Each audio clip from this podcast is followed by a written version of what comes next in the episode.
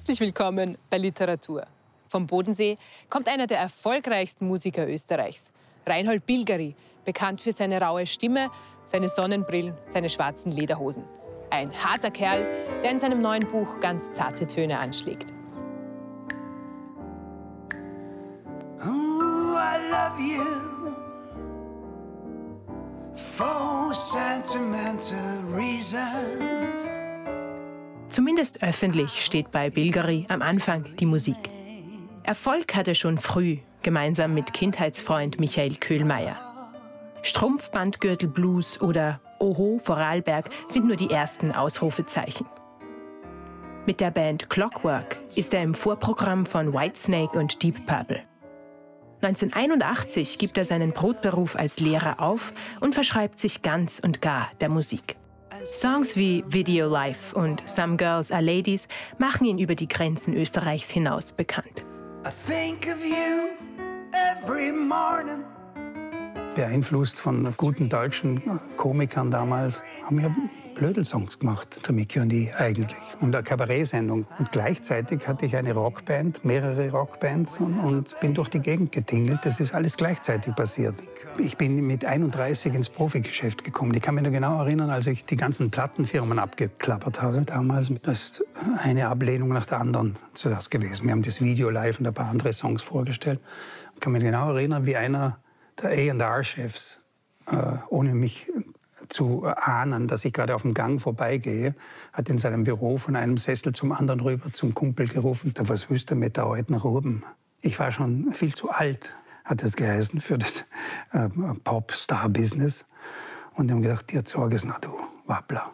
Von der Musik springt der Funke auch zum Film über. Traditionell führt Bilgeri bei seinen Musikvideos selbst Regie.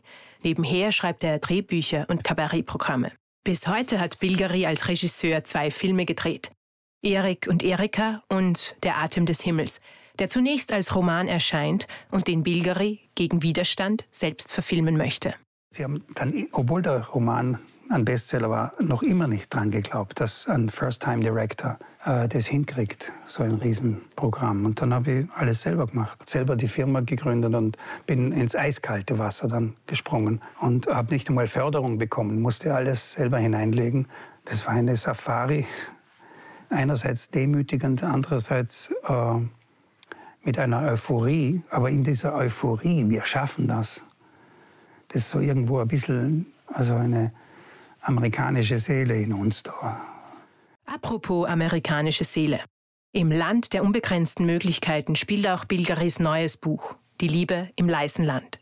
Und die hat es nicht leicht. Bei ihrer Hochzeit waren sich der Österreicher Tom und die Amerikanerin Amy bedingungslos ergeben. Doch nun sind erste Abnutzungserscheinungen deutlich.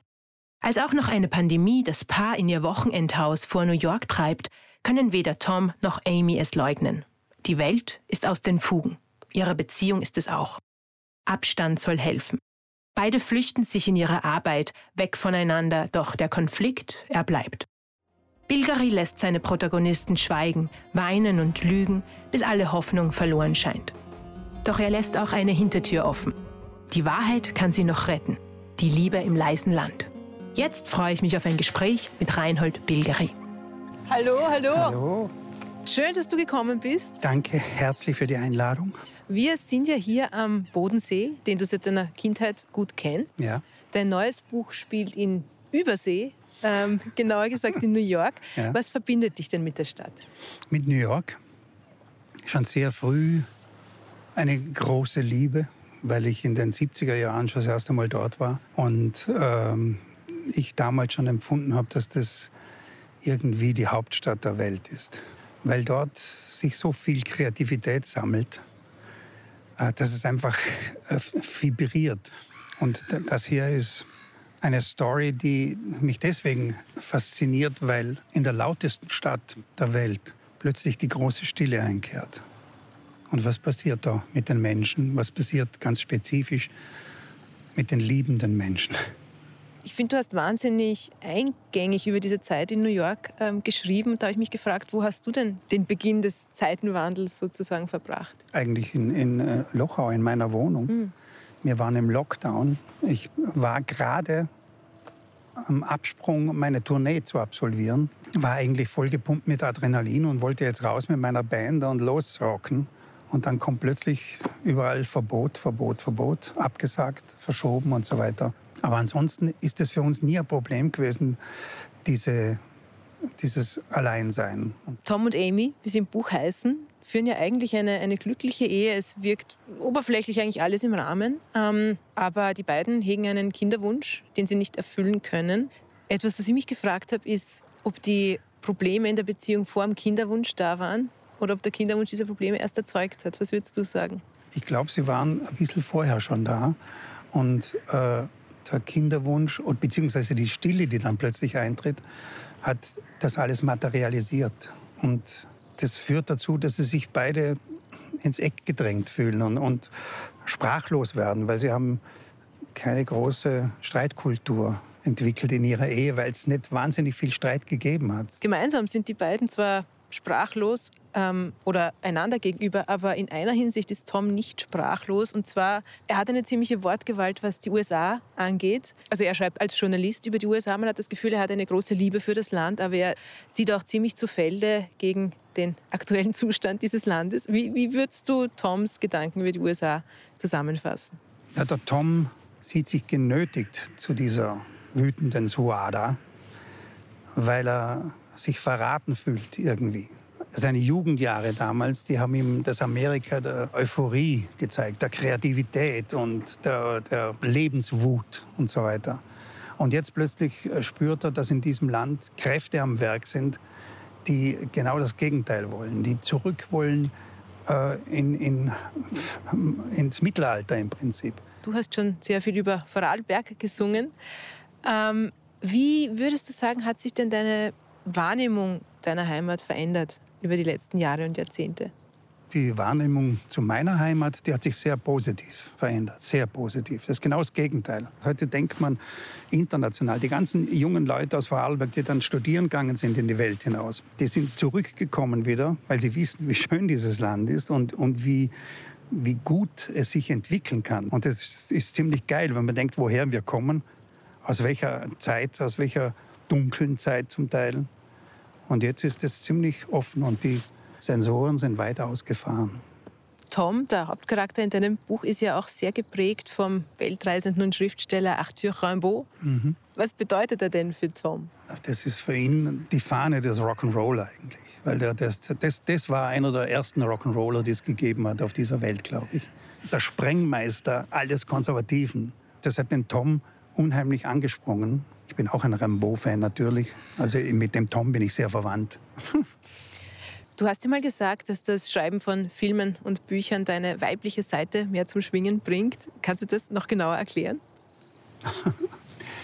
Also ich glaube, es steckt in jedem Mann eine weibliche Seite auch. Und in jeder Frau vielleicht ein bisschen Mannsbild. Aber in mir ziemlich viel spüre ich. Vielleicht liegt es an meiner eigenen Frau möglicherweise, die das Feminine in mir herausgekitzelt hat auch. Du hast ja schon viele ganz unterschiedliche Dinge in deinem Leben gemacht, vom Lehrer über den Rockstar zum Filmemacher und auch Schriftsteller. Wieso bist du auch unter die Schriftsteller gegangen? Das war ich in meiner Jugendzeit schon. Ich habe nur gewusst, ich muss zuerst jetzt von der Chronologie der Ereignisse her meinen Masterplan abarbeiten. Und da war zuerst der Rockstar. Das musste zuerst passieren. Ich habe aber genau gewusst, wenn ich dann ruhiger werde und ich meine Komplexe dann abgesungen habe, dann werde ich schreiben und werde Romane schreiben und nicht nur Drehbücher und so weiter. Und dann, wenn diese Romane klappen und das alles funktioniert, dann werde ich am Ende dann Filme drehen. Weil dann habe ich alles subsumiert unter einem Dach. Kannst du vielleicht schon verraten, was wir als nächstes von dir sehen, hören, lesen werden? Also ich schreibe im Moment an einem Roman, einem neuen, über die sogenannte Rattenlinie. Das sind die Fluchtwege der Nazi-Bonzen in der Nachkriegszeit, die finanziert und gewährleistet wurden vom Vatikan. Ein Thema, das ich unbedingt abarbeiten muss. Und außerdem mache ich noch drei Filme in diesem Jahr. Einen davon für Servus TV, zusammen mit Michael Köhlmeier. Ja, genug zu tun. Dir wird also nicht langweilig? Nein. Uns sicher auch nicht. Und du hast mir auch eine Buchempfehlung mitgenommen. Was ist es denn geworden? Ein wunderschöner Roman von der Monika Helfer, Vati. Sozusagen die Fortsetzung ihrer Familiengeschichte. Der erste Roman, Die Bagage, war ja ein Riesenhit. Vati wird dasselbe werden, und zwar aus denselben Gründen. Dieses Buch erzählt von einem Mann, von ihrem Vater, der aus dem Krieg als Versehrter nur mit einem Bein zurückkommt und dann in einem versehrten Heim, kriegsversehrten Heim, die Leitung übernimmt sozusagen und dort mit seinen Kindern lebt und vor allem mit seinen Büchern. Ist es eine Geschichte, die mir unheimlich ans Herz gegangen ist, und darum möchte ich dir das auch ans Herz empfehlen sozusagen. Das hört sich nach einem tollen Buch an. Darf ich es in den Bücherbus stellen? Gerne, genau dort passt es hin. Gerne. Das hat mich sehr gefreut. Wir hissen die Segel und reisen weiter, denn neue Bücher wollen entdeckt werden. Bis bald bei Literatur.